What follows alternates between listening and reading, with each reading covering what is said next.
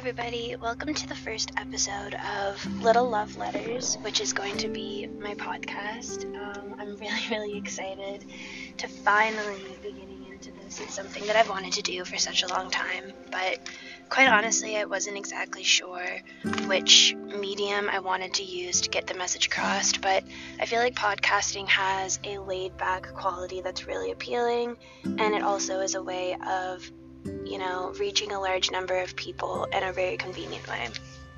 So let's give this a go. Um, basically, the idea behind the podcast is going to be me sharing my different experiences with you guys and just kind of opening up in a way that I don't feel that a lot of people typically do. So, I'm actually going to be reading you my diary. So, as crazy as that may sound to some of you, I think that it's the most raw and vulnerable way for me to express myself, and I'm honestly really ready to share it with the world. I've been thinking about doing this for probably a year or so now, and I, am really interested in possibly writing a book, but for the moment, um, I do feel that this is a really good way for me to start and I guess that's kind of what I'm going to be doing. So we're just going to jump right into it. Um, if you're interested in self love, female empowerment, spirituality, relationship advice, love advice, just basically an all encompassing female channel, this is for you. So I want to start by giving you a little bit of a backstory. So basically, my love of journaling goes way back to probably when I was around five or six years old and had just begun to write. And it has always been a place for me to share my feelings and my thoughts and also just to be an outlet. So as I grew up and as I became an adult, it honestly has become one of the most important things to me because it really allows me to have a space where I can express myself, but also it's an unfiltered view of my life in the sense that I'm not sitting there over analyzing every single thing that I write down. It's just stream of consciousness. And I think that that's where we can always learn the most about ourselves is by just letting ourselves be very, very vulnerable and raw and real. And I know that it might seem a little bit counterintuitive to want to share this, but what I've really realized over the course of filling up all of these different journals is that a lot of these are messages that I think people, women specifically, but people in general, can really benefit from. And that's why I've decided that it's something that I'm finally ready to share.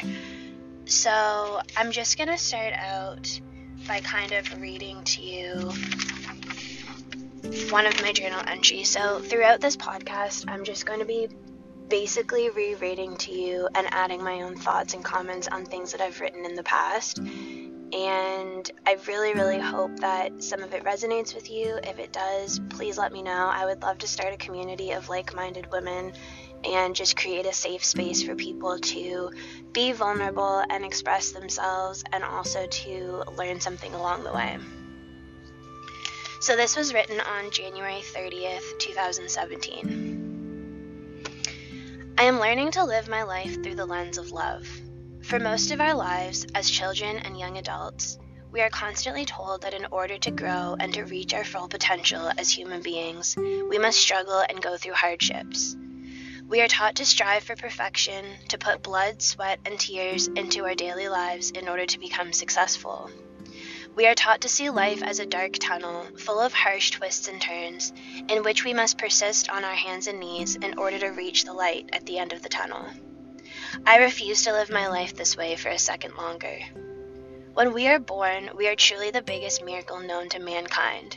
We are life itself. We are a one in a trillion chance at life. We are the unity of two people out of love, and our very essence is born from it. From the time our hearts can beat, we already know the most basic yet forgotten concept, which is love. We grow and develop inside of this love until we come into the world. Our very survival depends on it. It's all that we know. As we age and grow, we begin to take in outside information, and we slowly begin to lose touch with this absolute truth. We come into the world as a miracle of love, yet by the time we are old enough to take this outside information as our new truth, we lose our very essence altogether. There are billions of people in this world, yet most of us cannot seem to find that one connection in which we feel truly happy and at peace. Most people will spend their entire lives searching for true happiness. They will go on the latest crash diet, promising themselves that if they only had the self control and stopped eating so much, they could lose 15 pounds and finally love their bodies. Some people think that if they get a high paying job with benefits and insurance, certainly that will be the happiest versions of themselves. Others wander around in search of their one perfect soulmate, desperate for the validation that they are, in fact, enough. I know that I'm only 22 years old, but I've already gone down each of these paths. I've purchased meal plans and workout schedules, only to find that one off day sent me spiraling into self criticism and hate. I've promised myself that I would stick to them, that this time I wouldn't let myself down, but I would always end up in the same exact place I started. Jobs? I told myself when I was in high school that I would one day be a lawyer. My reasoning? Well, I could wear a suit every day, argue a lot, feel important when I told others I'm a lawyer, and get a big fat paycheck.